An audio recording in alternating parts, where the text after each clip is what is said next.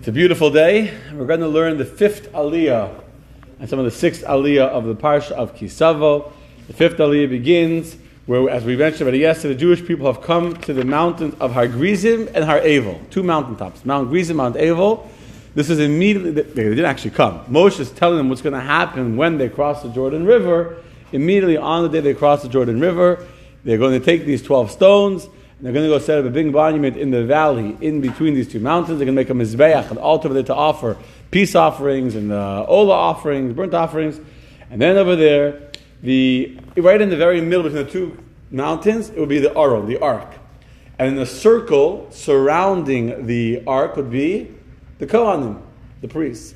And then in a larger circle surrounding the Kohanim in all, all, all uh, directions would be the Levites.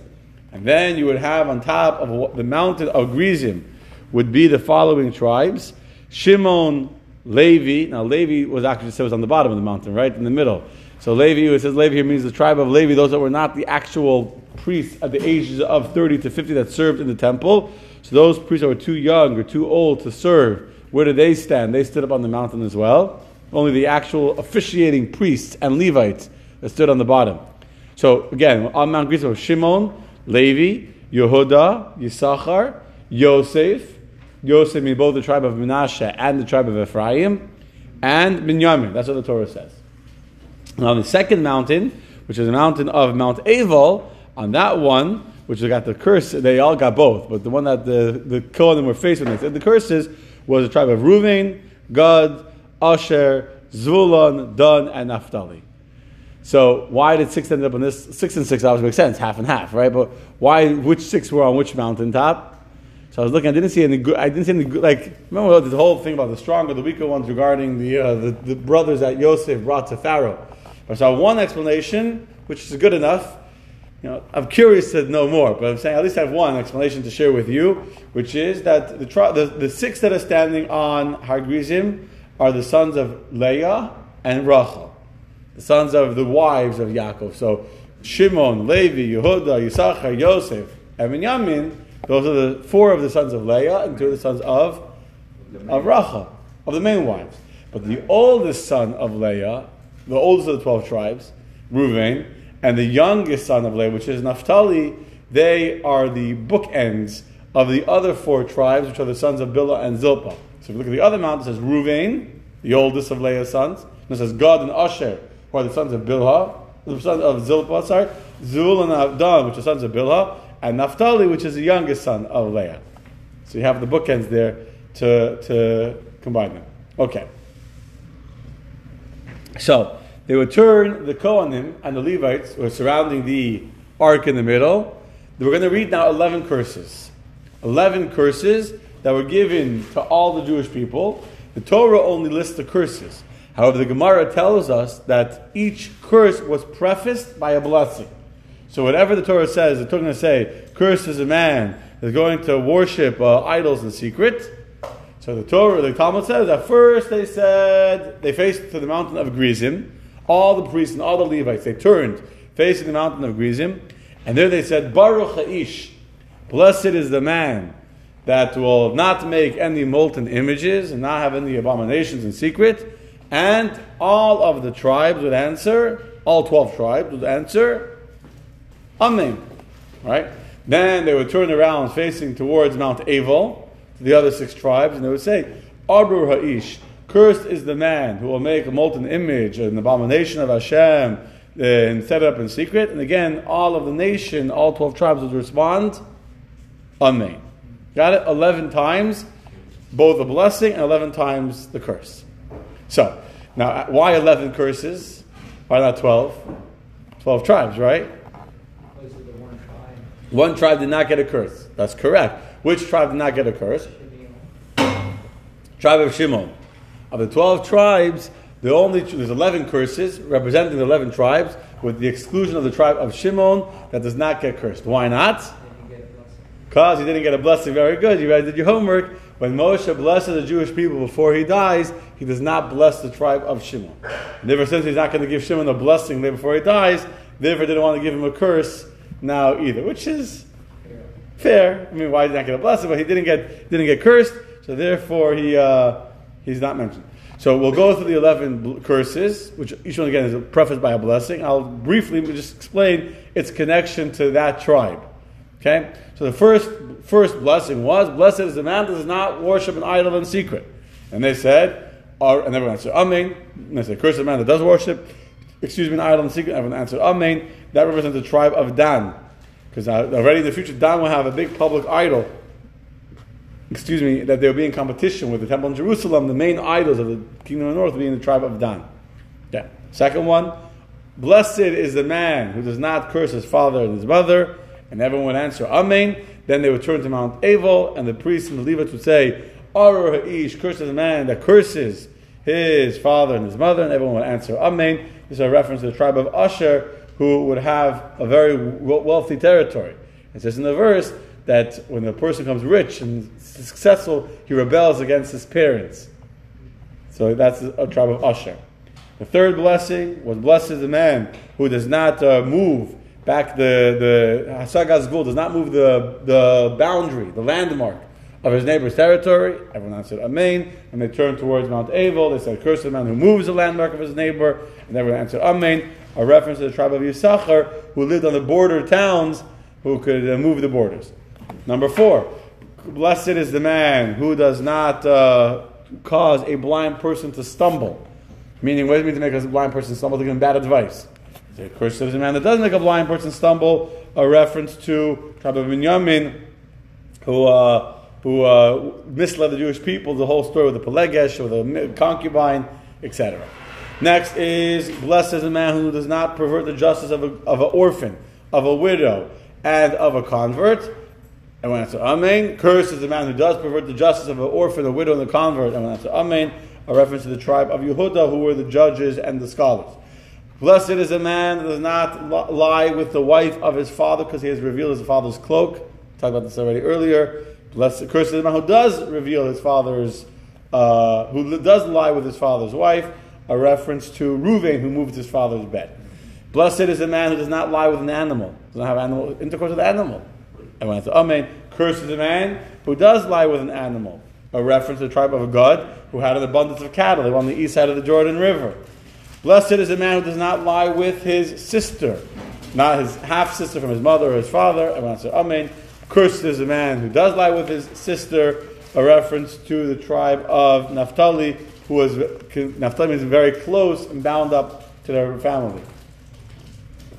A curse, blessed is a man who does not lie with his daughter-in-law. Everyone says, Amen. Cursed is a man who does lie with his daughter-in-law. A reference to Yosef, who was being tested by Potiphar's wife, who would become his mother-in-law. He married Dinah, daughter of Potiphar. Blessed is a man who does not, um, who curses a man, else my place over here, who does not hit his fellow in secret. Everyone answered Amen. A man who does hit his friend in secret. Everyone answered Amen. A reference to the tribe of Levi that destroyed the city of Shechem. And finally, the last one, blessed is the man who does not take uh, bribery. And then and they turned to the other mountain and said, Cursed is the man who does take bribery. And everyone said, Amen. And that was referring to the tribe of Zvulun, who were the merchants, they were the rich, they were the ones that gave money to the tribe of Yisachar. That uh, they, were, they had money, they were doing cash business to not give bribes. Zvulun. They were the, the merchants, they had the ships. And then there was one last, one last uh, blessing and curse, but this is not one of the eleven. According to what Rashi explains, this was a general one for the entire Jewish people that encompassed within it all of the entire 613 mitzvahs of the Torah. Blessed is the man who, who keeps all the words of this Torah, to do all of them. And everyone answered Amen. And then cursed is the man that does not keep all the words of this Torah. Amar called Amen.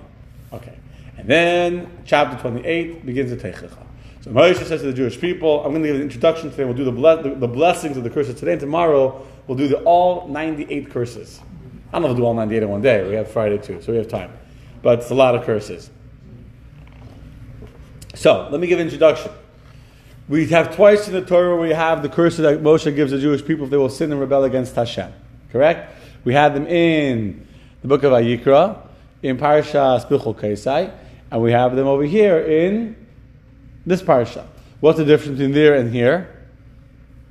This is 98 versus 46. Very good. One difference is this is exactly double the amount of curses. That's correct. So it's a lot longer than that parsha. That's right. Correct. 46 verses 98. Um, number two difference is? Moses. It comes from Moses this time. This comes from Moses, and the last one came directly from the mouth of God. Very good. Which is therefore, okay, very good. Very good. The last one was Moshe was repeating the word of Hashem. Here he's kind of repeat, reminding them of what the curse Hashem had given them, and therefore he's much more elaborate. He also singles out the Jewish people here in the single, in the singular. Meaning there in the Teichacha, in the book of Vayikra, it's in the plural. You will be talking to the nation in general. Here Moshe is speaking to the single individual person, which means that when the Jewish people enter the land of Israel, the entire community becomes responsible for the sins and the behavior of every individual within the community. And therefore, the Teichacha over here is written in the singular because every single Jew is being warned that if you will sin, you will suffer these punishments, and the entire community is, is, is all responsible for that. Also happens to be, if you look carefully at the description of the curses in the book of Vayikra, the main theme of the curses is just the first destruction of the first temple. Time of exile, the first temple. And over here, is much more about the destruction of the second temple, the exile of the Jewish people into the exile of the, the Roman Empire and the Roman exile, which is still today, we're still living. Many, many references to the Holocaust, and you'll see, you go through the curses, you see many references to what happened to the Jewish people after the destruction of the second temple, we went into permanent exile. Not just we went to Babylonia as a nation, but we were dispersed and scattered and became so helpless and dependent on the nations and the fear that we would have from the nations where we lived the persecutions we suffered and the Inquisition and the Holocaust, etc. That's all much more in the second Teichacha that we're going to read in this week's Parsha. Okay? But of course, we don't start with curse, we start with blessings. One of the rules in psychology today was you want to re- rebuke somebody, want to tell somebody off for what they did. One of the most important rules of healthy uh, reprimand is always first start with a compliment. And not just the general compliment, yeah, you're an amazing guy, but you did ABC wrong. Has to be a specific compliment. You know, it was really nice the way that you uh, picked up your toys yesterday. I don't know. But, and then comes the but. You gotta give a specific compliment first. So here Moshe starts a whole list of specific blessings. Specific blessings the Jews will receive for listening to the voice of Hashem. And then after the blessing, then we'll come. But if you don't listen, here's the but. Okay, so let's start with the blessings today.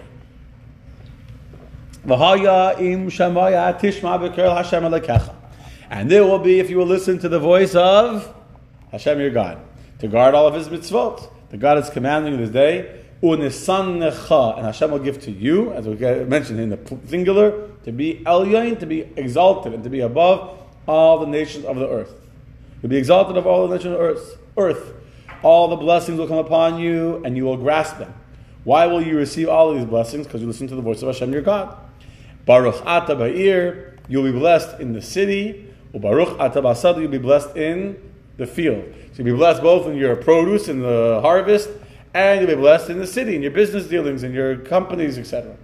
Baruch privitnecha.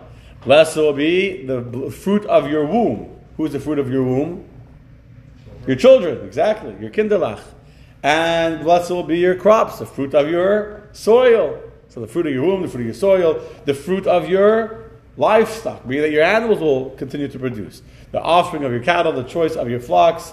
Baruch ata b'vayecha. Sorry, Baruch tancha, I skipped the verse. Blessed will be your food basket and your kneading bowl. Again, so making food also is a blessing that you should be satisfied with the food that you eat. And you make, you can make food that will not be healthy, that won't be satisfying. So you'll be blessed in your food basket. You'll be blessed in the in mishartecha, in your kneading bowl, to be able to, from a little bit, to make a lot. Baruch ata b'vayecha. Blessed are you when you enter the world. Baruch ata. Well, little means blessed are you in your comings. Blessed are you in your goings. Well, it's also a reference to the Jewish person, to any person. Baruch ata b'vayecha. You are blessed when you enter into the body. When the soul enters the body, the soul comes to the world. And blessed are you. B'tzeisecha. I say this uh, in one of the prayers that before a person passes. Blessed are you in your coming. It's also in the verse 91. Hashem Yishmar says, God will guard your comings and your goings from now and for all time. Okay, anyway. These, these verses don't need explanation. I'm saying they're beautiful blessings. Hashem will make you that you will be above the enemies that stand up against you. So the enemies will stand up before you, and then you will overcome them. In one path, you will, they will come to you, and in seven paths, they will run away before you out of fear. You can see the reverse when it comes to the curses. But here you see the blessings. They'll attack from one direction, but you'll so scared them, they'll flee in seven directions. Hashem will command His blessing of success with you in your granaries and all of your endeavors.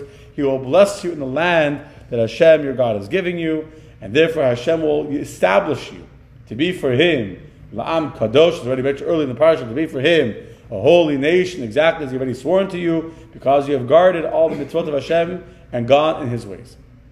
And because you're going in the ways of Hashem, another very beautiful verse, Viro kol haaretz. All the nations of the earth will see. Kishem Hashem nikra Allah, the name of God is called upon you. Yaru mimeka, and they'll be afraid of you. What will the nations see that will make them realize that the name of God is upon you? Do you know? The tefillin shabarosh. The Gemara says that when the nations will see the Jew wearing the tefillin that we're wearing right now, they'll see the name of Hashem is upon you, meaning the tefillin. The Yaru mimeka, they'll become afraid of you. Exactly. Exactly what I was going to say. The Rebbe said this verse over and over and over before the Six Day War and the Yom Kippur War. The putting on tefillin will bring fear of the nations upon us. This is what the whole reason why we started the tefillin campaign started by the Six Day War. And there's many, many stories of the Egyptian army in the desert. They had thousands of armies more than us. Thousands and thousands, tens of thousands of soldiers in the Sinai. And uh, they saw, there's a story, they saw the tefillin, they didn't know what it was, had some Israeli technology. But aside from that, they saw the Jews and they fled in all directions videos like their shoes were literally scattered in their tents, facing all directions, and they ran, and their shoes fell off. They scattered and they fled, and they were lost in the desert. We captured, I don't know how many tens of thousands Egyptian soldiers were just lost in the Sinai desert, didn't know where they were coming and going.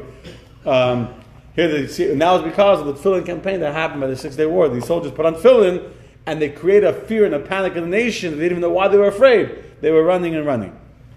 Uh, so that's part of the blessing. You listen to Hashem, Hashem will put, an automatic fear of you upon the nations. God will make, the, the, the, make you superior in all of the fruit of your womb, as already mentioned, and the fruit of your livestock, and the fruit of your soil, and repeating the blessings on the land that God has sworn to your forefathers to give to you. Hashem will open up. He'll open his beautiful uh, storage house, his treasure house of the heavens to give to you from the dew of the land and the rain at the right time, to bless everything you do. You will lend to the nations because you have so much money, but you won't need to borrow from the nations. God will make you at the head and not the tail. Coming Rosh Hashanah, the right will be the head, not the tail. Will be at the top and not at the bottom, because you obeyed the word of Hashem, not to turn away from all the words of Hashem, not to turn not to the right, not to the left, but to go after Hashem, Elokeichem, uh, not to worship other gods, but to stay true to Hashem, our God.